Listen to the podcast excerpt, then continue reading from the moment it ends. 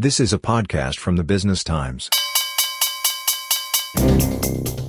Starting the week, Singapore shares opened lower after US equities dipped Friday on news that debt ceiling negotiations were paused. The Straits Times Index was down 0.3% at the open, but closed in the green, up 0.27% at 3,211.09 points. On Tuesday, Singapore shares opened lower. The STI was down 0.3% in early trade and rose 0.2% to close at 3,218.08 points amid improving market sentiment. At the midweek, Singapore shares opened slightly lower following overall trends in the global markets. The STI dipped 0.2% at the open and fell to close 0.1% down at 3,214.21 points. And on Thursday, Singapore shares opened lower after the Ministry of Trade and Industry estimated full year gross domestic product to come in at around the midpoint of its official forecast range of 0.5 to 2.5% year on year.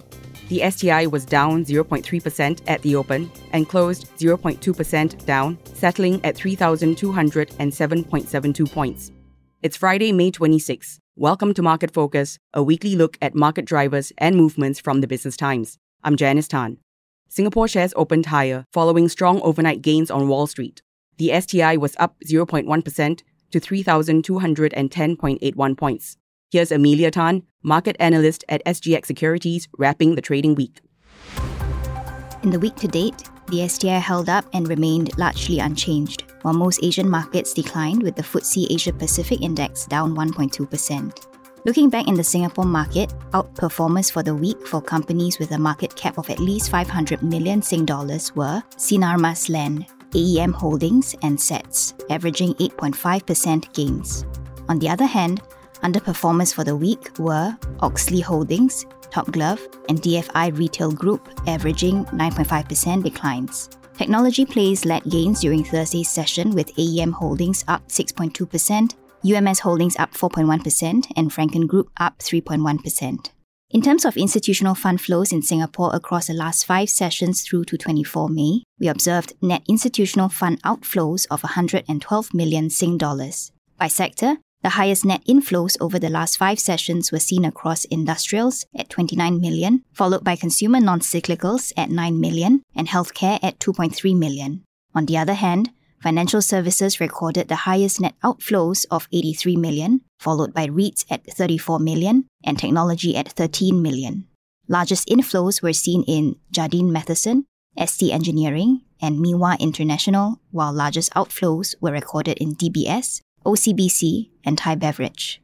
For the more passive investors, the top three SGX listed ETFs that saw the most net inflows for the month to date include iShares Asia High Yield Bond ETF, Nikko AM Straits Trading Asia ex Japan REIT ETF, and Lion Phillip S REIT ETF. The iShares Asia High Yield Bond ETF recorded over 117 million in net inflows, a highest since February 2022. Yong Jun Yuan joins us for his take of the week. This week, regional markets were mixed. For the five days ended May 25th, Japan's Nikkei 225 gained 0.7%, South Korea's Kospi gained 1.6%, Hong Kong's Hang Seng Index fell 5%, and the Kuala Lumpur Composite Index shed 1.8%. Markets this week saw greater volatility as US debt talks remained unresolved. US President Joe Biden and House Speaker Kevin McCarthy remain locked in negotiations to raise the 31.4 trillion US dollar debt ceiling to avoid a potentially catastrophic default. IG market analyst Yap Jun Rong said on Thursday that for market sentiment to strengthen, investors may be looking for more concrete resolution rather than verbal reassurances from both parties. Still, there may have been other reasons for the lackluster performance of Chinese and Asian indices this week. Oanda Asia Pacific senior market analyst Kelvin Wong on Thursday noted that Chinese benchmark stock indices and their proxies have shed some of their earlier China reopening theme play gains. He cited reasons such as weakness in Chinese leading economic data, as well as the perceived inaction of the People's Bank of China to implement more accommodative monetary policies as potential reasons for the weakened market sentiment. In other news, Singapore saw headline inflation rebound to 5.7% year on year in April, while core inflation stood unchanged at 5%. Both figures were higher than economists' forecasts, but market watchers still do not expect the Monetary Authority of Singapore to change its monetary policy settings in October. Meanwhile, on the local bourse, Singtel posted its financial year 2023 earnings on Thursday. It saw a 6% year on year increase in net profit to $1.1 billion for the half year ended March 31st this year, despite a 4% fall in operating revenue to 7.4 billion Sing dollars. The company attributed the fall in revenue to the lack of migration revenue from Australia's national broadband network, contributions from digital marketing subsidiary Amobee, which it divested in 2022, and the 7% depreciation of the Australian dollar. The company says that it remains committed to its strategic reset, positioning itself for growth in areas such as its 5G enterprise services, regional data centers, and NCS, the telco's ICT solutions provider. It also declared a final dividend of 5.3 Singapore cents per share, bringing the total dividend payout for financial year 2023 to 14.9 Singapore cents. Still to come, company focused news and what to note in the Singapore market with Emelia. In the next podcast episode of Editors Talk, inspired by the Business Times column Off the Record, we turn our attention to audience editors from the newsrooms of SPH Media. Hi, I'm Claressa Monteiro, podcast editor at the Business Times. In the next episode of Editors Talk, I'll be sitting down with Business Times head of our audience teams. Have you ever wondered what they do? How driven by analytics, both big and small data, are they? And what makes an audience specialist in the modern media world? And that's just my first few questions. Associate Editor Audience at the Business Times, Chan Chiao joins us next. Out June 12th. Check in for the latest in Editors Talk from the Business Times podcasts team. And now, back to market focus from the Business Times. Emelia, Singapore macroeconomic data released yesterday gave investors pause. Please give us the highlights. That's right, Janice. Singapore's gross domestic product grew 0.4% in Q1 2023, a notch higher than the earlier advance estimates of 0.1% and the 0.2% that private sector economists had expected in a Bloomberg poll. Singapore's full year growth is likely to come in at around midpoint of the official forecast range of 0.5 to 2.5% year on year, according to the Ministry of Trade and Industry, after taking into account the weaker outlook. On a seasonally adjusted quarterly basis, the economy contracted 0.4%, reversing from the 0.1% growth in Q4. This was better than the 0.7% contraction in the advance estimate. Despite earlier concerns of a technical recession among private sector economists, the MTI chief economist said that the ministry is not expecting one this year and it should pick up gradually in the second half of 2023. Non oil domestic exports is expected to contract by 10 to 8% year on year in 2023, down from the earlier forecast of negative 2 to 0% previously. Total merchandise trade is now projected to shrink by 8 to 6% from the previous forecast of negative 2 to 0%. This is in line with the weakened outlook for manufacturing and other trade related sectors. NODX fell 16.2% year on year in the first quarter of 2023, extending the previous quarter's 14% decline. Electronics NODX fell 25.2%, while non electronic NODX declined by 13.6%. On a seasonally adjusted quarter on quarter basis, first quarter NODX declined by 3.3%, following the 11.7% contraction in the previous quarter. Singapore's headline inflation was up 5.7% in April, while core inflation remained unchanged at 5%. Both measures were higher than what economists had expected, as higher headline inflation was recorded for services and private transport. Private transport and accommodation inflation are expected to moderate over the course of the year on the back of the increase in certificate of entitlement quota and ramp up in the supply of housing units. International visitor arrivals continue to exceed 1 million in April for the second straight month this year. Tourism arrivals jumped to 1.13 million in April, up from 1.02 million recorded in the preceding month. The month's arrival numbers set a new post pandemic record, although it remained below the 1.7 million visitors recorded pre pandemic. In the year to date, Singapore received some 4.04 million visitor arrivals against the 12 to 14 million arrivals that the Singapore Tourism Board expects to hit this year. In Singapore, the 10 most traded stocks that represent the travel and hospitality industries have returned an average 1.3% gain in the year to date, outperforming STI's 0.3%. The 10 stocks booked net institutional inflows of over 187 million, while the broader Singapore stock market recorded over 2.3 billion of net institutional outflows. The Monetary Authority of Singapore and China Securities Regulatory Commission are looking to explore ETF product links on both the SGX and Shanghai Stock Exchange. The two exchanges signed a memorandum of understanding to establish an ETF product link, which will allow eligible fund managers to offer ETF products to investors on both exchanges.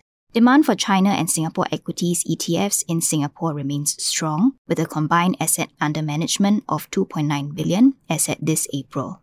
Singapore investors will soon be able to invest in Thailand stocks via Singapore depository receipts starting 30th of May. An MOU will also be signed between SGX and the Stock Exchange of Thailand on the Thailand Singapore DR linkage to enhance regional connectivity.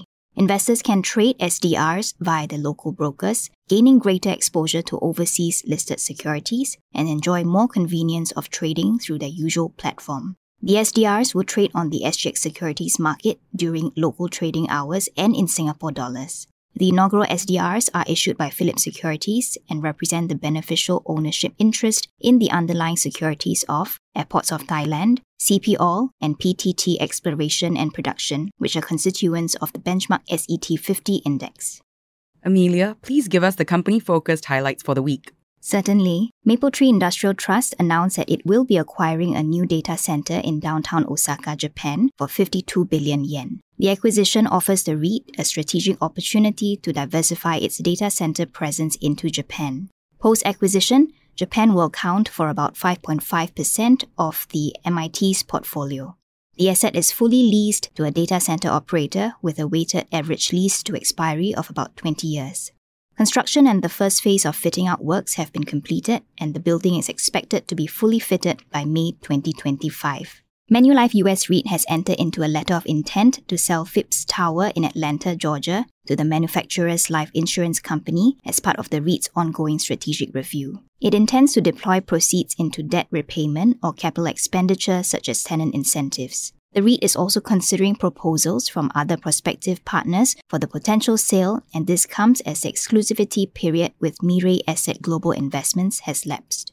These REIT transactions also follow on from last week's announcement by CapitaLand Ascendas REIT, which announced the proposed acquisition of an integrated high specification research and development facility and business park property from Seagate Singapore International Headquarters for 218.2 million. After the sale, Seagate Singapore will enter into a 10 year leaseback of the property's entire gross floor area with the option to renew for an additional 10 years. The long lease term with built in rent escalation of 2.5% per annum is expected to provide stability and resilience to the portfolio. I'd like to highlight some recent business updates. DBS said that it expects to lift its annual earnings to more than 10 billion within the next 3 to 5 years after posting a record first quarter profit earlier this month. DBS forecasts a return on equity of between 15 and 17% in the medium term, and for its common equity tier 1 ratio, a measure of a bank's resilience, to be in the range of 12.5 to 13.5%. The bank said faster growth in capital light, high ROE businesses such as wealth management, global transaction services, and treasury market sales will help it achieve its goals, and is also looking for growth in markets such as India, Indonesia, and Taiwan. DBS also sees room for higher distributions, such as through dividends or share buybacks, dependent on business conditions and the macroeconomic outlook. Singtel posted 1.1 billion in net profit for the second half ended March, up 6.1% from a year ago, bringing its full year net profit to 2.23 billion, up 14% year on year. Singtel reported that its core businesses performed strongly, underpinned by robust mobile growth and price uplifts as international travel and roaming recovered, rising 5G adoption, and an increase in demand for ICT services. As a result, underlying net profit was up 7% to 2.05 billion. Singtel proposed a final dividend per share of 5.3 cents, bringing the total dividend per share to 14.9 cents. City Developments reported a slowdown in its sales for the first quarter ended March.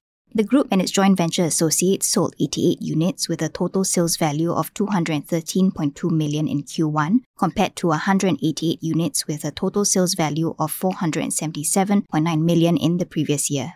Despite the challenging outlook and geopolitical tensions globally, City Developments has reported that they are confident of weathering through the uncertainties and maintains a lookout for suitable investment opportunities.